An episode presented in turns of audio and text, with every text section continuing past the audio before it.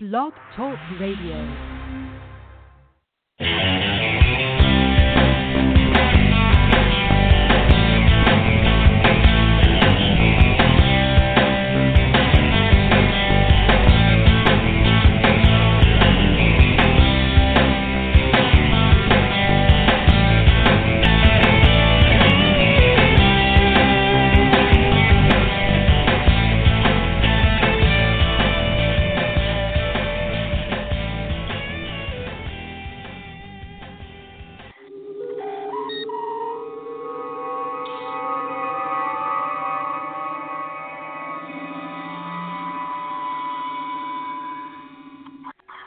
General Quarters.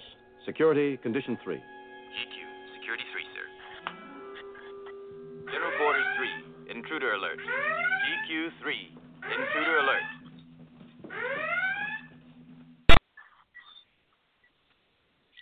Come on in and welcome once again, folks, to Madame Perry's Salon. I am delighted to have you here, and I want to first of all say thank you for everyone who's been subscribing and downloading and sharing this with your friends because the uh, the numbers are telling me that you're really enjoying it, which means that I, you know, I am bringing you the most fabulous people that I can, that I have the pleasure to meet. And uh, of course, I am your host and cruise director, Madam Perry, but you can call me Jennifer Perry. Um, and also, if you want to subscribe, you know, if you're if you're listening live tonight, which is um, you'll see on Blog Talk Radio, you'll see the uh, hot pink or fuchsia or color uh, rectangle that says follow, and just click on that if you would. Or you can also subscribe on Apple iTunes, Stitcher, Blubrry, Podcast FM, and a few other platforms, wherever you choose to enjoy your podcast when you listen to them please do. I certainly do appreciate it because it helps me to continue to bring you the fantastic guests that we've had lately, have coming up, and have tonight. Now, let me say, first of all, um, you know, we had Pat Duggins on. Um, he's uh, Edward R. Murrow Award winning news director at the NPR station in Alabama. And he was on a couple of months ago talking about his books on space exploration and trailblazing to Mars because uh, because he's covered every single one in his career, everything that NASA's done. But now that Elon Musk has launched SpaceX or or uh, Falcon Heavy, as it is now, his new project from his company SpaceX, we're going to have Pat back in soon to talk about that because he had a lot of questions and, and uh, thoughts about that. Uh, space exploration being done by a private group rather than NASA. So uh, we're going to have him in the talk soon.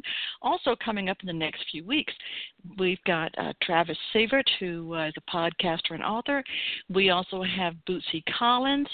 Um, Demond Wilson, who's an actor who you see a lot. You probably first knew him from Sanford and Son as Lamont, but he's never stopped working. The man continues to act in uh, movies and television today, and he'll be on soon as well as uh, Jennifer Irwin, author of A Dress the Color of the Sky, which won three awards last week alone. And I am so proud of her and I'm happy to have her back. But tonight, I told you, this is going to be a very, very magical night. Uh, you know, you never know from day to day who you're going to meet and how they're going to uh, bring something special and something wondrous into your life. And about a year ago, I was asked to, I talked to a friend of mine, Colin Kelly, whom most of you know, about uh, an open mic poetry event he was having at a coffee shop called 200 Peachtree in downtown Atlanta, which was at the time uh, the marketing director was my good friend Susan Vanyo, and I hustled all my equipment there to try to do a live feed and heard some fascinating poets. But one of the most impressive people that I heard there is with us and is my special guest tonight. Uh, she's been a writer since childhood, and she is an author. She writes about expression, illumination, motivation, uh, awareness, and change. And yet, she does so much more. She's a painter but she also has the ability to help other people, and she enjoys doing this. She helps other people realize their dream. For one thing, she's a seer, and she uses her talents to help coach new and experienced entrepreneurs toward their dream. Her debut book is called Everything But a Smile. So I want you to to meet artist and poet and I'm just going to call her a magical woman because that's how I see her. Candace D. Henry. Candace, welcome to Madame Perry Salon. Thank you so much for being here. Oh, thank you for having me. Such a beautiful welcome. oh, it's an absolute delight. I don't know if you uh, if you remember that night at uh, 200 Peachtree. Wasn't it the most beautiful place with the real high ceilings and the marble floors? It's lovely, and I do remember that night. It was very, very special to me. I don't know um, if I ever told you, but that was the first time that I read those poems in public, and oh, it really? was a huge deal. Yes, because I'm, you know, I'm with what I do. I'm used to being behind the scenes. Um, mm-hmm. You know, working for brands or working for you know individual clients. So being out front is not what I'm used to. And so, and there's other reasons why it's with this, why that was the first time. I was just very, very nervous. This book was very heavy for me. And so being able to even just two poems was such a big deal. I think like once I left, I was walking down Peace crying, just not out of sadness, but just like a big release, you know? Yeah, I do actually, because I think uh, expressing your art and and um and you know it does definitely come from the soul and from experience and I feel like in a lot of ways you're you're an empath. So I if I'm reading you correctly, so I feel like you understand and actually feel the feelings of others. So and channel that into your poetry or just write it into it. So I can definitely see why it's very uh can be very emotional. Mm-hmm. Tell us about how long you've been writing poetry. Um, since I knew what it was, you know, I think that's just part of my gift.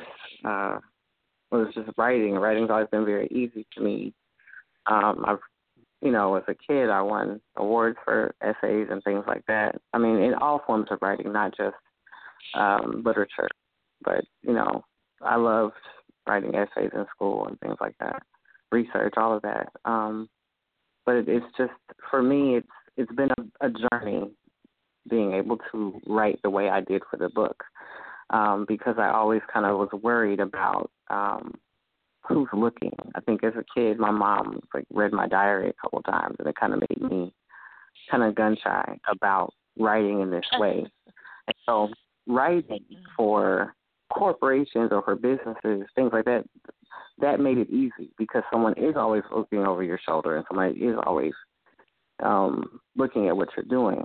Even with essays, there's always someone judging what you're doing. But when it comes to that core creative expression, that's something that I had to do a lot of work to be able to to express and do. Yeah, well, a diary is pretty much one of the most personal things you can write, actually. And by the way, I want to stop right here and just say if you're listening to us live tonight, uh, you can call in. This is uh, this is Wednesday, February the seventh, and 7 p.m. Eastern, and or a little after seven. So if you're listening live and you want to talk to Candace Henry um, or me, or just join the conversation, the number is six four six seven one six nine nine two two. Six four six 716-9922 and we will be happy to have your calls and talk. I think you'd be happy to talk with people, won't you, Candace, that call in? I would love to. All right. Well, we have um, actually have a call on the line here, and this is I see is uh, um, Duffy from Adel, Georgia, and uh, Duffy, welcome back to Madame Perry Salon. You're certainly a regular uh, listener and contributor to Madame Perry Salon. Welcome, and, and uh, I'd love to introduce you to Candace D. Henry. Hello, Candace. This is Duffy. Hey, Duffy. Hi. Um, I really very much admire your work. I was a poet for many years.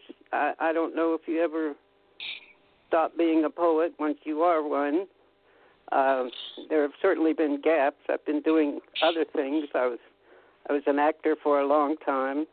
Uh, in fact, I was acting while I was while I was a poet. Um, but I'm primarily primarily an actor, and um, I like to think that I'm creative and someone who does so many things, like you. Uh, it's uh, you amaze me. Uh, I love your art, and uh, your poetry is uh, what I've read of it. I don't have your book yet, but I've read the uh, three or four poems that I've been able to find online, and uh, they're amazing. You are just uh, you're one of the most soulful people, soulful, creative people I've ever seen, and uh, it's really a, a privilege to get to speak with you. Thank you so much. hmm I think um, your poem um, "Dying on My Timeline" is really a uh, soul uh, wrenching, soul wrenching poem to read. Uh, I think it's so important, and it it expresses something that everyone would like to express but doesn't know how. And it's uh, it's uh, it's really something that you can read over over and over again and and get the uh, get a, a really hurtful but inspiring um, message from it. Uh, I re- I really love that poem. It's my favorite poem that I've read in a long time. Oh wow, thank you. Yeah, it was uh it was I wrote that out of anger and frustration. yeah, And uh but not not to bash anyone. I think it was just more to be a mirror for people to Uh-huh. see you know what we're going through in uh, in the world. Like this is the first time I think we've witnessed so many murders in our face, and I mean like with our phone, with our computer, Mm. real murders, not just on the television, not something that's being Right. acted out. And then also the reason for the murders, and then you know the perspective of well, these some of them come through the timeline, but some of these things these are just the ones that are filmed. There are also others that happen that are never filmed.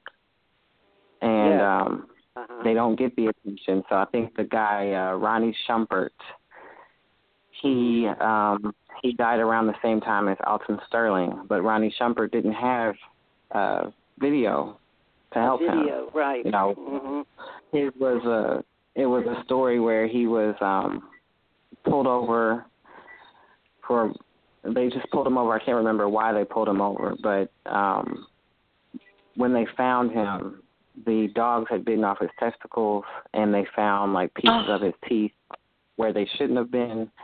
Um, Yeah. And he didn't even die right away. He died. It took him a long time to die, but they there's so many, they, they pretty much tortured him. And when I put the poem out and I did a hashtag for his name and um, Alton Sterling, and then uh, Philando Castile. Because keep in mind, I wrote this before I found out about Philando Castile, and I found when I found out about how I found out about Philando Castile was I sent the poem in an article I wrote about the poem to a friend of mine, and he said, "Well, check this out," and then that I just added his name into it later. But with Ronnie Shumpert, once I shared the article and the poem online, one of his cousins reached out to me on Twitter and said, "Thank you." He said because my cousin is not getting Oh. the recognition Alton Sterling is getting, and um, oh, his was a lot more tragic. And that's the that's the saddest part about it is technology is exposing so many things, but at the same time, how many people have been murdered for Yes. any reason at all, yes. and they don't get the recognition they need. Mhm. Right. You so it made it to the, uh, paper, but not TV and not internet, or not videos on the internet, should I say? Mhm. Yes, so many so many And- are ignored, so you don't you don't get the dynamics of of the numbers of people and it, it's every day, and you and you don't hear about them. And your poem brings out that point so uh, blatantly. Uh, Mhm. it's uh, it's chilling. It, it's uh, it's a very important poem. I think it should be in the Atlantic and in the New Yorker. And I think uh, hmm I think I think it should be spread around as much in po- as Mhm. possible. And I, uh, it's in your book, right? It is in my book. Um, okay, after good. Well, I wish poem, you good luck with. I wish you good luck with that. you. I'm certainly going to spread the word for people to to get it. And uh, uh, like me is a great poem too. Um, uh, I and your art. I was uh, reading your story about uh, stone soup. Uh, Oh, soul soup. Soul Mhm. soup. Uh, do you do you consider yourself a uh, uh, Christian scientist? I see you you belong to the spiritual uh, church in Atlanta. What's the uh, are, you're a member of that church? What is what is the name of that church? Spiritual Center. It- it's called the Spiritual Living Center, and I was a member of a Spiritual Living Center. Um, uh-huh. and I was a volunteer. That's how that story kind of. I mean, uh, I helped volunteer with marketing, but also um, I was taking classes there. So it's not Uh-huh. Christian Science. It's um, it's. I'm trying to think of the best way to describe it. It's really based on spirituality um, Uh-huh. and thoughts, the power of thoughts. I think it's the basis of everything with the Spiritual Living Uh-huh. Center. Um, the personal power. Um, yes, I see on their website that the roots of what they believe go back as far as uh, what was his name, uh, Phineas Grimley or something, who uh, inspired uh, Mary Baker Eddy, and uh, I see the roots of some of it in Christian Science, but of course it's evolved through the years, and now it's it seems like more of a wide-based spiritualist group, but they do. Uh, but there is a uh, uh, past life regression involved in it, which I think uh, inspired that piece of art. Is that correct? Yeah, what you'll find at places like Spiritual Living Center is a very broad um, spectrum of religion. They are very open, so you could be of any religion and still come there.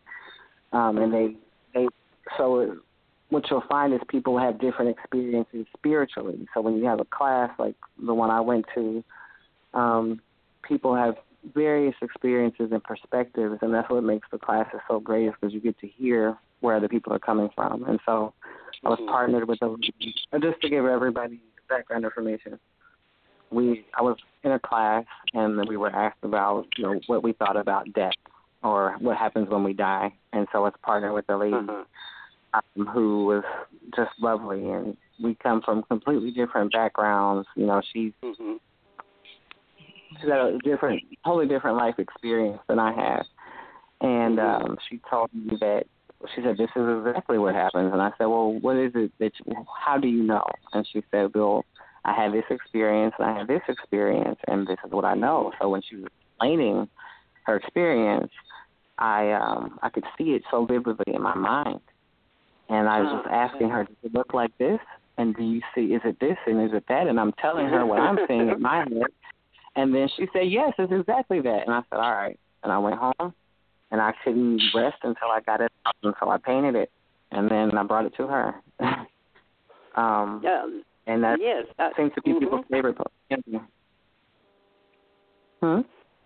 Uh, yes, I think uh, that's part of what an artist does. Um, what do you feel, and how did you uh, how did you experience, and try to give a visual representation of that, uh, which was uh, uh, masterful, uh, masterful approach uh, to art. That uh, there's another thing I admire about you. Uh, Oh, thank you. I don't want to. I don't want to get in too much uh, about the uh, about. about the center, but did um, do um, I'm sorry. Uh, did you um, do they have uh, uh, are the they have services on Sunday or something? But are they are they actual worship services or meetings or Yeah, discussions? it's it will it will feel very much like a like a church, you know, and they always have a live a live band and they have guest musicians every week. I have not Mhm. been to the Spiritual Living Center in a couple of years, so I don't quote me on these oh, things. okay. Um, Yeah. but I'm still connected to. I've met some of lifelong friends there, so I'm I'm Mhm. still connected somewhat. I just don't attend services. Yeah, you're a you're a helper. and uh, that's that's what's important, I think. Let- Um, Let me ask you another Well, question about uh, your again, book, if I'll- I could. I'll throw it off to Jennifer. Okay, sorry about that, Duffy, because I know I know it's so easy to to uh to have a um if if you'll please pardon the expression, Candace. I don't mean this in a in a creepy way. I hope I hope it won't sound that way, but it's so easy, Duffy, to have a a a fan crush on Candace as you start get as you first meet her, start getting to know her. So you'll have to bear with Mhm. us, Candace, okay? Because you know I think I I'll I said I'll calm to down. you I promise. in okay. I think I said something to you. Uh, you know, after I heard your poetry, and then I follow, and it, I followed up on you and started following you on Instagram and things, and getting to learn about you, and um, and the different talents and gifts that you have and that you use to help make people better and make the world better. Uh, I forget where it was we were talking about these things, and I told you that I had taken an acting class once where the teacher taught us said that artists, actors, artists, creators, were the priest or, are the priest of our culture. Mhm. And at the time I wasn't really sure what he meant. I thought he maybe sees like you you try to see things in a in a bit of a involved but a bit of a detached way to where you can look at things at all sides and actually see the um the depths of uh, how it's painted with with with emotion, uh, maybe it's fear, love, whatever, and we try to reflect on that and do the best. Or I say we. I'm not. I don't consider myself an artist, but um, the artist try to reflect on what you see going on in society, try to interpret it, discern it, and and can often through your work, whether it's art, uh, you know, painting or poetry or literature or music, can often help us find a way to to understand or unravel things that confuse us and uh, and help give us a some some light, some guidance, or feel like we're not alone. We're, we don't have to be afraid. I feel like we're the only ones feeling this, thinking this. Uh, so when you write poetry or when you paint, do you do people tell you, you know, you you wrote about me, you painted me, that's what I was feeling, Candace? Yeah, all the time. I think that's one of my specialties, and I think it helped me a lot in the corporate world as well. Is being able to draw the emotion out of things. Uh, I feel like sales are emotional, you know. So in the Mhm. corporate realm, it's kind of like, well, this is what you have for sale. This is what the person is, and then you just kind of gravitate. Well, what is going to make that person emotionally connected to the product? But then when it comes to the um, the standard poetry, the literature world, it's like, all right, how am I feeling? Okay, well then, how can someone outside of me feel this? And sometimes it's not. Sometimes it's just straight up. This is just where I'm at, and I just kind of throw it out there, and and you know, people like it, like it or they don't. But I think with dying in my timeline, for example, that was the time where I said, all right, how can I get people to see and to feel what this feels like um, from this side? Because there's about 50 different angles to this one situation, but from this angle that is mine, um, how can I get other people to see it and to feel it? And so the writing process is different um, than it is when I'm just completely just expressing myself. Um, I um, uh, I knew James Dickey, who was not my favorite poet or my favorite person at all, but he met with um, Robert Lowell, who is one of my favorite people and favorite poets, and um, he once said that writing poetry is finding out something that you didn't know that you knew.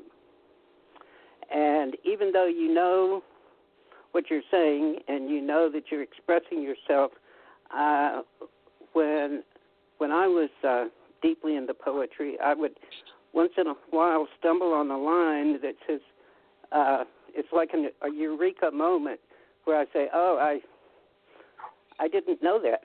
I didn't even know that about myself."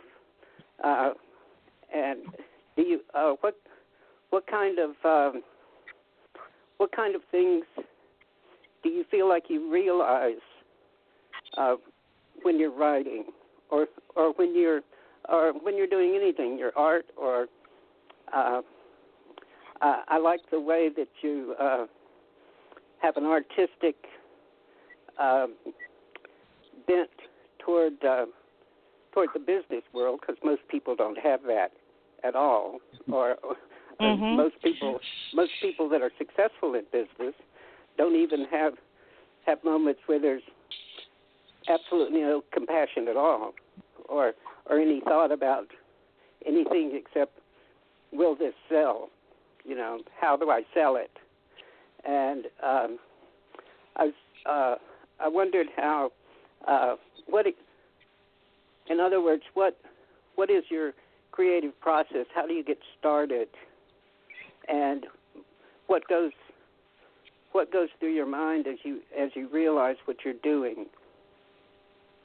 Um, sometimes it's beyond me, and like it's it's not a choice of mine. It's something that just has to happen. So this is actually a story that I was going to tell on the show anyway um, about how the book even came together. And so, as I said, it it took me a while to be able to just write and write comfortably. And I was probably in my late twenties when I really was just just write and write and write and write. I think I even had a the first chapter of a novel um that I wrote and it was very very sexual, very dark. Um and you know, I actually gave it to my mom to read and she loved it and she says, Where is chapter two? I love it, I love it, I love it and I for some reason I think I I just kind of paused on that, but I I saved it and I saved a bunch of poetry over the years and I use a tool called Google Keep and that's whenever I'm writing grocery lists or anything, I put it all in there. And it helps Yeah. because when it's all time to uh when it's time to put it all together I can I'll find it all and and you know, it's been good to me. But anyway, so when I wrote down in my timeline I decided, all right, I'm gonna put a book together. I keep in mind that January all that happened around like June. But that January of 2016, I said I'm to write a book by the end of the year. That's what's to happen. But I didn't put a plan in place. I just said this is what's to happen. Well, anyway, once that uh, dying in my timeline hit, and I a lot of I got a lot of um, traction in the UK. So once all those people um, started loving it, I just kind of got really inspired, and I said, you know what, let me let me just put this together. And then once I opened up like old Google Drive accounts and things like that, I found so much poetry. And I said, I have enough for a book. And so I put the book together. you know, I went a lot of those poems in there they're old, you know. Um, there's only probably about three or four that are, are fresh. And so what I did was I um I put the book together, I got some great software and I got um a lot of help from my husband on putting it together. He's a graphic designer, so I got all that together, and then I was going to paint my own um cover. I had the whole concept down, and then I said, all right, I'm going to draw it out and I'm going to paint it uh, with oil pastels and then to scan it and turn it into a cover. And so what would happen is every time I sat down to paint or to draw out and plot out my concept, my hand would just start writing. And I just start writing and like Mm. the words would just be in my head and over and over and over. And I would just and it was the most painful stuff. And it just kept happening, kept happening and I told them, I said, Look, I can't. I just can't. Um I can't do this cover and I gotta do this poem. And he said, Okay. So he picked it up I mean, up from where I was and he finished the concept and did it. But while that was happening I was writing. And keep in mind prior to me writing having this situation where I'm writing this poem, I was so excited about this book. I was ready to go. I had the whole plan out, you know, the marketing plan. I was going to go like this, I was going to go like that. And let me tell you, that poem that I was writing, it took me like three days to write it because I was just crying the whole time and had to give myself Oh, grace. I know how that. Oh, I know how that is. And um, Mm. so I just was like, man, you know, and then I once I put it together, I just bawled. And I bawled and I bawled and I bawled. And what the poem was about is essentially tying together instances of um sexual abuse and rape that I've had through my life that I pretty much just, you know, said, Oh, I'm fine, I'm gonna keep going. I'm gonna keep going. I'm gonna keep going. And so I didn't. What happened was it's almost as if spirit was like, you know what, you got to address this and you got to get this out because you never know who you can help, but also you have to heal from it. And just pushing it to the side and staying busy and distracted doesn't heal anything. And so once I put that together, I put the book together and got everything just right. And um it was just even more difficult because these are things that I've never said out loud. And so being writing it and then putting it out there was even so scary for me and such an emotional thing. And honestly, the whole process threw me into a depression. so when I say it was a huge deal for me to even show up to read, it was uh-huh. such a big deal because all the plans that I had for promoting my book, I it just went away because I was just, you know, it was almost like reliving re-experiencing so many incidents all at one time. You know, things that you Mhm. forget about or that you put to the side, and then having to experience that all at once, and then work on healing from that. And it took me a while to get back in the groove of my regular life. I don't even know what that is. Yeah. because my life is never evolving. But so from there, I had people saying, "Oh man, you know, why aren't you doing this and why aren't you doing that?" And oh, here's some money to for you to do this and do this, and I just couldn't.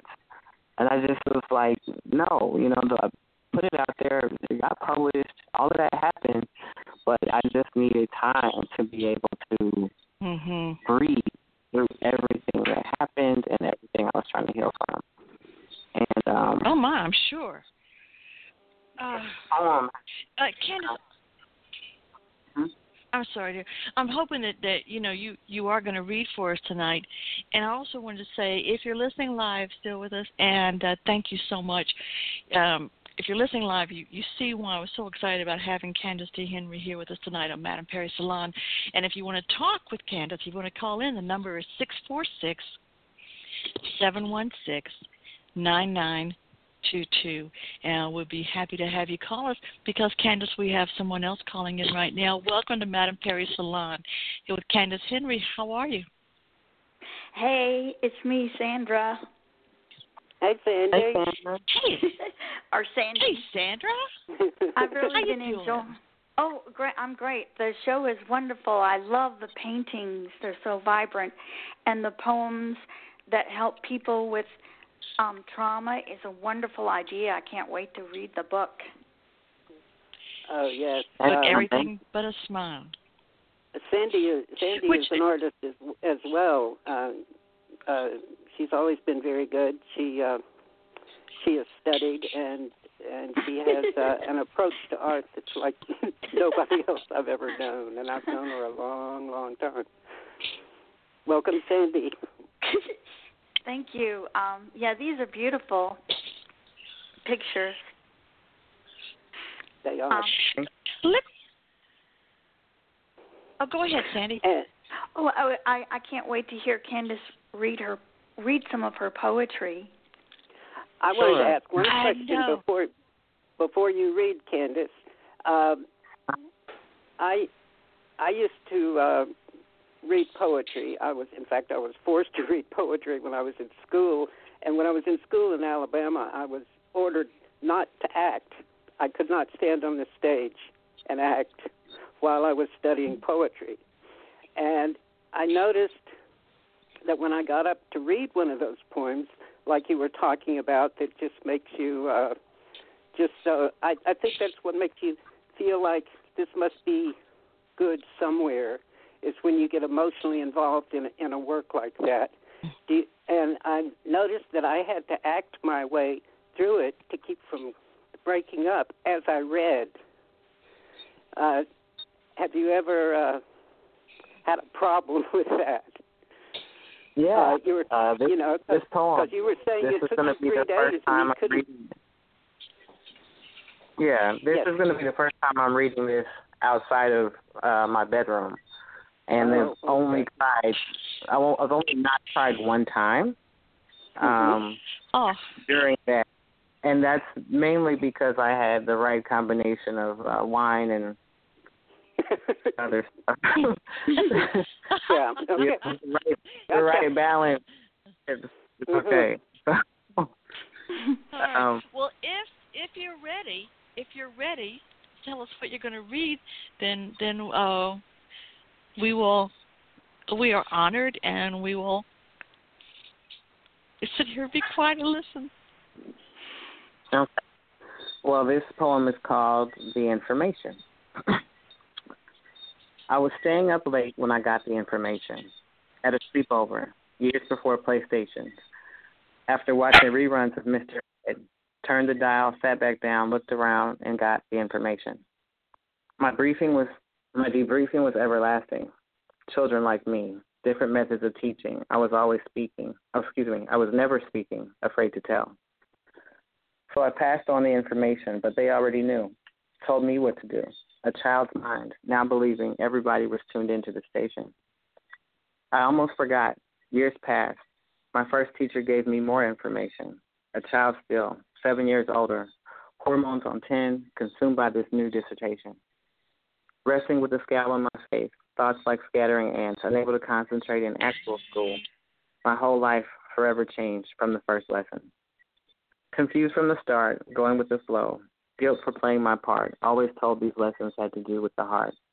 Older, sick of being taught and led, fought for my own sexuality instead. Overexposing before they took my clothes off, always winning the draw, even if I never wanted it at all. All grown, no more teachers, staying protected from my peers, laughing at weak performances, some not in my league and experience. They never got the childhood information. Had a change of heart, protecting it. Not so easy to part. Here comes another debriefing. You aren't in control. Don't play me. Don't don't play me with that good girl role. I know who you are. You fucked my homie in his car. Daggers inside me, licking my wounds. Apparently keeping my legs closed wasn't safe. My sexuality is someone's to take. I never wanted that lesson. The first one, the second one, any of them, or the rape. I thought it was mine to share when I felt like it. I did my time, owned it. No one can fuck with it. It's mine. Death consumed me. If anyone can take it, what's the point of having a will? A will to live, a will to give, a will to love, always ready to die. I reached out for help, never explained myself, thought no one would believe me. Because I was too free, because I owned my sexuality, because I had the information. I kept it to myself. Stayed in my dorm. Cared less about my hair, hygiene, and the norms. Equations collapsed and slithered off the paper. Misguided essays, research out of touch, scattered ants joined by termites eating away at my life.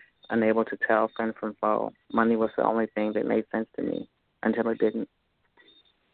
Groups, medicine, and doctors looking at us, old me, new me, sick me, denying the informed me, denying it ever happened, calling it a fucked up situation, a horrible sexual experience, never using the word rape until it was seven years too late. I blame my first teacher. Mixed emotions filled my mind's features. Underneath them, a girl shivers by the cold haunting of her lessons, psychically screaming at her first teacher. I know who gave you the information. Someone taught you too. Pity and shame for all of you. Memories flash, tears fall, rocking back and forth, mourning the me before I knew, swearing to protect my child from the information. Always around those I trust. Five years old, work too far away, two to three hours of traffic, needing after school care, picked her up, and to my disgust, a student gave her the information. The internet was his tactic, followed up by reenactment groups even, after school care, no one caring, no one watching.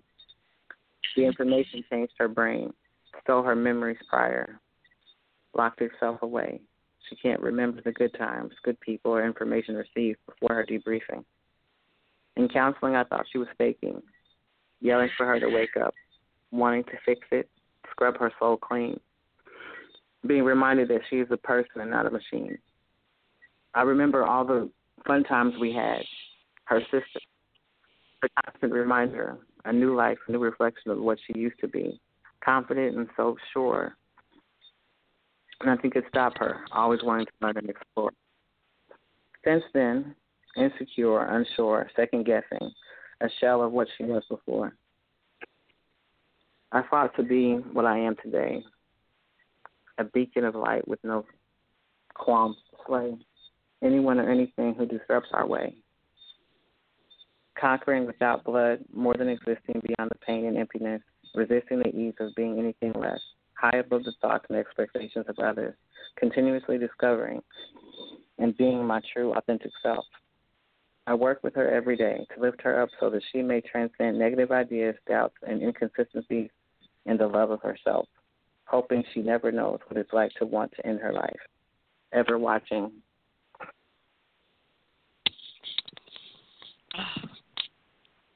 Always believing, wondering if memories have crept in or are they lurking.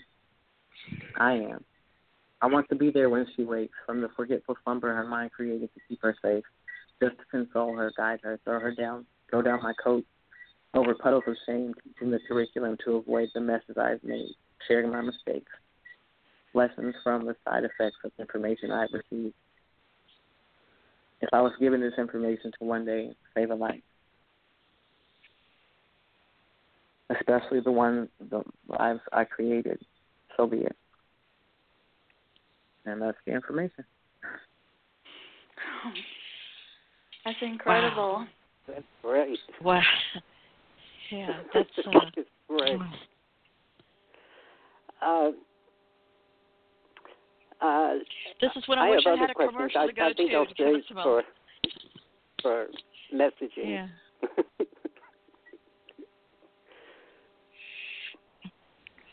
And uh, Candace, is th- Candace, this is uh, autobiographical. Yes, it's confess. It's I mean, Is this your truth? Because yes. I'm this sure is it- where when when you go ahead, Sandy.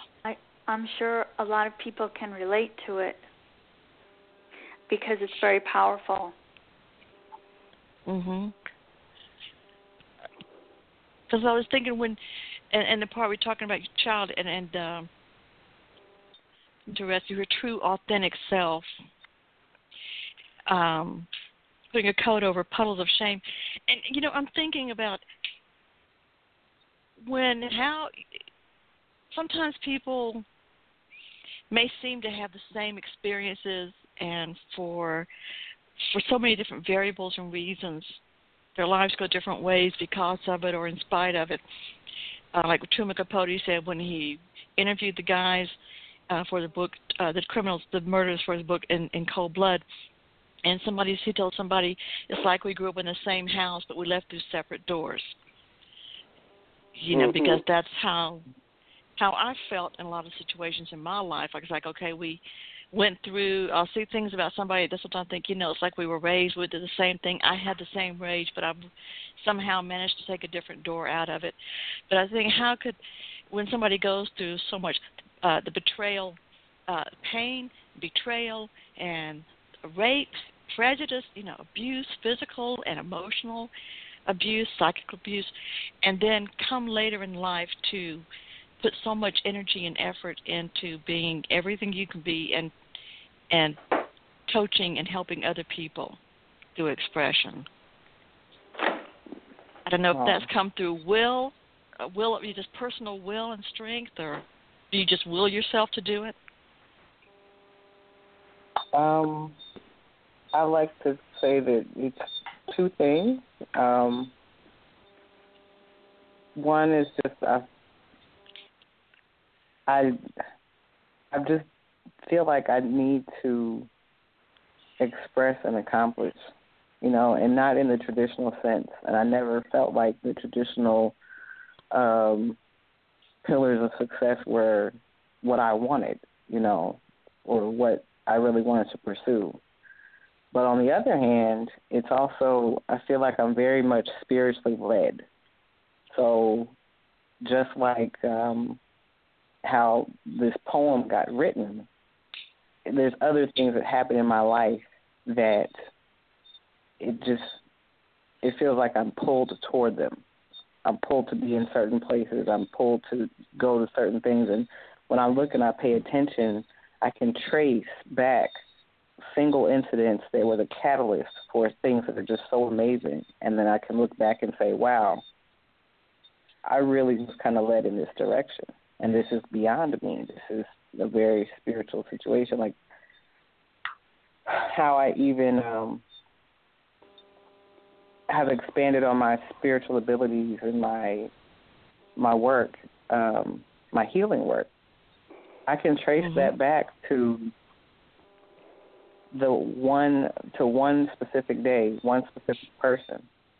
And that person just realized that they were the catalyst for all that recently. And I it's and so that's what I find so amazing about life is that if you just stop and pay attention you'll see that you're you're not doing it alone. There are other forces at work to guide you in the direction that you're going if you allow it whenever we fight against these things, that's when bad things happen. Or not, mm-hmm. I can't even sit here and say bad things, questionable things happen. but even then, when those things happen, like, uh, you, it can look bad at the moment, but then when you look at it from a further distance, then you can say, "Wow, this happened because of this, this, this." Oh, I'm so glad this, this thing happened to me because of this, this, this, and this. And so there's a, a image that I put on Instagram recently that said that um, people who are sent to Earth to be healers um, have usually experienced a great deal of abuse and trauma and horrific things in their life because how can you help somebody when you don't have the experience of coming out of it, you know? Mhm. Mm, yes, yes. Yes. Okay, that and um, makes sense. That. And uh, Jennifer um, uh, and Candace, you you touched on this too, and it's in what you just said. You you can't will yourself to write a poem.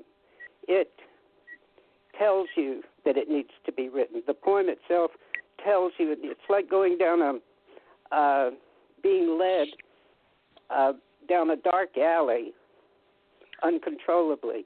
You're being pulled into a dark alley, and you and you're having to bring light into it, and and it it tells you, and it it takes you places that you don't know at first. That's where you're going, and then you go back and you say, "That's where that's where I found this. That's who let me down here. That's how I got here. And exactly. uh, and it uh, if you don't approach it that way, uh, you're forcing yourself, and you can't force you you can't force poetry, and uh, I don't know if you've had any uh, formal training in poetry. Uh, nobody has to to be a poet, but uh, I was wondering if you had attended any workshops or if you uh, studied poetry in school or if you had any favorite poets or what's your experience Um, there? I didn't do anything beyond your standard English class, you know, as far as training. My favorite poet um, is, well, I, let me say my favorite poem is Sylvester's Dying Bed by um, Langston Hughes. Ah, Mm. ah, Um, it's a it's a beautiful poem about death, about um a man dying and when he's on his deathbed he's got the most all the beautiful women that loved him around him. And that's always been my favorite poem since I was in middle school. I don't even know now I'm thinking about it I'm like why was that my favorite poem in middle school? but it's it's um I just love the way it's written. It's written in uh, a way that people spoke at that time. Um Mhm. it's not written in your standard English. It's very it has a lot of slang in it, you know, of Yeah. that time period. And Yeah. so uh, it's just rich with emotion and, and love and it's just this man is surrounded by love. You know, it didn't matter what was going on with the women. That nobody ever talks about that in the poem, but you recognize that he is surrounded by love. Mm. oh, oh, beautiful. Okay, now I've got to read that poem. I'm going to be looking that up next. Um, again, if you're one last time, if we've only got about n- eight minutes left with Candace D. Henry here, Madame Perry Salon, and I am so glad to have uh, Sandy and Duffy in here join us too in the conversation. Um, so well, we've got a few minutes left, Candace, and uh, I would like to ask you about. Oh, and if so, you got seven minutes left to call us. The number six four six seven one six nine nine two two. Uh, could we and remember the book is everything but a smile and i'm also going to have information on how to uh, find all of candace d henry's social media on madame perry salon's facebook page and i'll share it on twitter and instagram and everywhere so that you can find her but one thing could i ask you about something else it's a little different direction uh, Sure. since we're short on time but tell me what is cloud 9.5 Oh, Cloud nine point five. Um, that is Yeah. my, my yeah. It's it's my metaphysical company. Um, it's where I do my healing work and I make my healing products. So I do um, I do readings with people. So if anyone wanted me to read you, um, and I don't like to consider when I say readings like uh, tarot readings, but I'm not giving people lottery numbers. It's more of a healing situation. so we really get to the we get down to to the core soul of of what's going on, and so um, that's one of the things that we do at Cloud 9.5. I have a retreat coming up in May, May 20th through the 26th in um, Portland, Jamaica, and it's, it's called Ready for Love. It's a love retreat, uh, just about just about self love and you know letting go of past and, and kind of manifesting what it is you you want out of love but um, I also make custom incenses. Um, I've always been into herbs and things like that. I grew up in a household that was very much about natural healing, and you know we always had reference books and um, herbs around the house. So it's just something I've always been into, and I'm very drawn to plants. And so um, I make incenses based on intention. So if I have one, the first one I made was called Ready for Love, and so I got herbs together that represent the positive things about love. Um, and then I, it smells amazing, but I didn't make it for the smell. I made it for um, the intention, and it it's really a it's a meditation incense. That's what I call it. So when you're meditating, it's something that you want to burn while you're meditating on your thoughts and your desires for love. And I have another one called Currency, which is pretty much does the same thing, but from the money perspective. I, I bet they and so smell- I want to say, go ahead, Sandy. Oh, I, I, I'm sure they smell wonderful. The Oh, ins- thanks. Mm. Well, I know I want to find out soon. Uh, so, also, if you go to CandaceDHenry.com, you can find out uh, where, how you could book her as a speaker. She is hi- she is, and I can tell you this, highly sought after as a speaker, and uh, that's what I wanted to get to as well with 9.5 was that and the workshops that you lead. Um, in entrepreneurship, and tell us a little bit more about the uh, the Ready for Love trip to Jamaica, or Oh, like so Ready for Love trip. You know what I'm saying? Well, yeah, it's the Ready for Love trip. So it's uh, May 20th through the 26th, and it's in Portland, Jamaica. And Portland, Jamaica is not like any other part of Jamaica. Mainly, be, it's not what you see on TV at all. It's a very natural place. So if you're like ecotourism, if you like water, this is where you should be. So it's got um, waterfalls, it's got rivers, and it's got plenty of beaches, and it's a very natural place. It's not commercialized like other places and so uh and there's a rainforest here. So it's uh it's a beautiful beautiful place. And so the point of it was i people have always come to me for their love concerns or advice like since i was a kid. And um I've, there's patterns that i've just noticed over the years. And a lot of those patterns they just don't change. It doesn't matter like male to female or demographic age a lot of these things are just kind of the same and so what we're doing here is um, we are working on facing what your what you feel love is, your past influences of love, and that could be previous relationships or your own childhood. Um, getting down to the bottom of that, and then cutting those cords if necessary. Uh, next would be really kind of drilling down to what it is you really, really, really want. You know, not what society thinks you should have, but what do you really want out of a partner and then we work on manifesting that. And then from there, we talk about intuition, um, intuitive loving, like you know things that can help you use your intuition in your in your love life to make it uh, a better love life for you. And so every day during this retreat, we um, we touch water. We either we're at a waterfall, we're at a beach, um, we're at the river rafting. Not rafting as in like you know whitewater rafting like your sport. This is just like a laid back rafting, like a bamboo raft that you just kind of laid back on, just checking out the scenery. You know, the rainforest is just all around you, and the beautiful part about it is there's no snakes, uh, there's no big cats or no monkeys, so it's not anything to be worried about. so you think rainforest. So it's it's a beautiful experience. Um, it's just full of love, and it's it's going to be a great great time. What do you think of that, Sandy? it sounds heavenly to me. Oh, It sounds we do great. have art. We we have art involved and writing involved in this retreat as well. So um, it's going to be extra yummy because you're going to be able to really get into your um, your creativity. You know, it's always about creativity.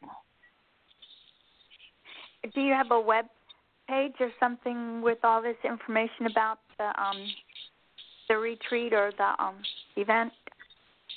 Yeah, um, I do. Um, Cloud Nine, so it's C L O U D, the number nine, P O I N T, the number five dot com, and that's the website. Um, cloud9.5 dot com, and then you'll see on the menu uh, there's something that says retreats, and you just right underneath that it says ready for love retreat, and that'll just take you through the whole process and um, the itinerary is there, like what we're going to be doing every day. So it's it's a great, great, great time. Wow, it sounds really fun. I know. I've never been to Jamaica at all. Anyway, so this sounds sounds it sounds delish. Um, Candace, I'm so sorry we're out of time. I don't know about you, but to me this seems to have just flown by. Yes. but it's just been an absolute pleasure to have you here. I am so grateful, and I put out a message thanking uh, Colin Kelly and Susan Vagno for creating the event where I got to actually hear you in person and meet you. And I'm just so thankful that you've been so generous with your time and your story and your art with us tonight. Thank you so very much for being here. And Sandy and Duffy, thank you for joining us, and everyone listening. Go to uh, I'll have all of Candace's information so you can find her, and uh, uh, you'll be a fan for life, like uh, like all of us here are, right, guys?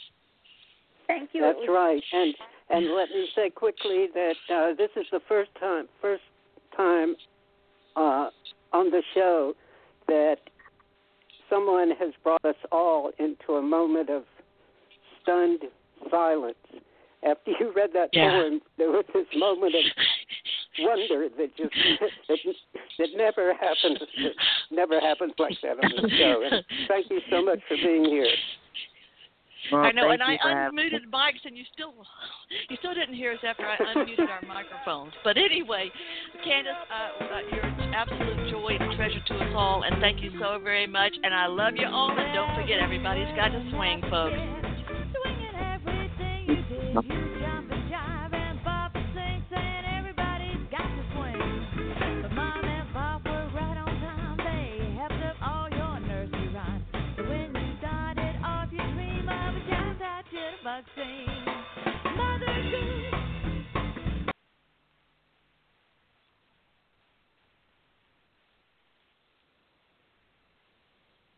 With the Lucky Land slots, you can get lucky just about anywhere.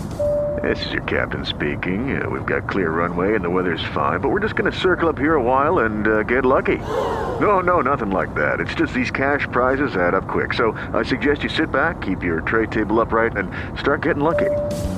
Play for free at LuckyLandSlots.com. Are you feeling lucky? No purchase necessary. Void where prohibited by law. 18 plus terms and conditions apply. See website for details.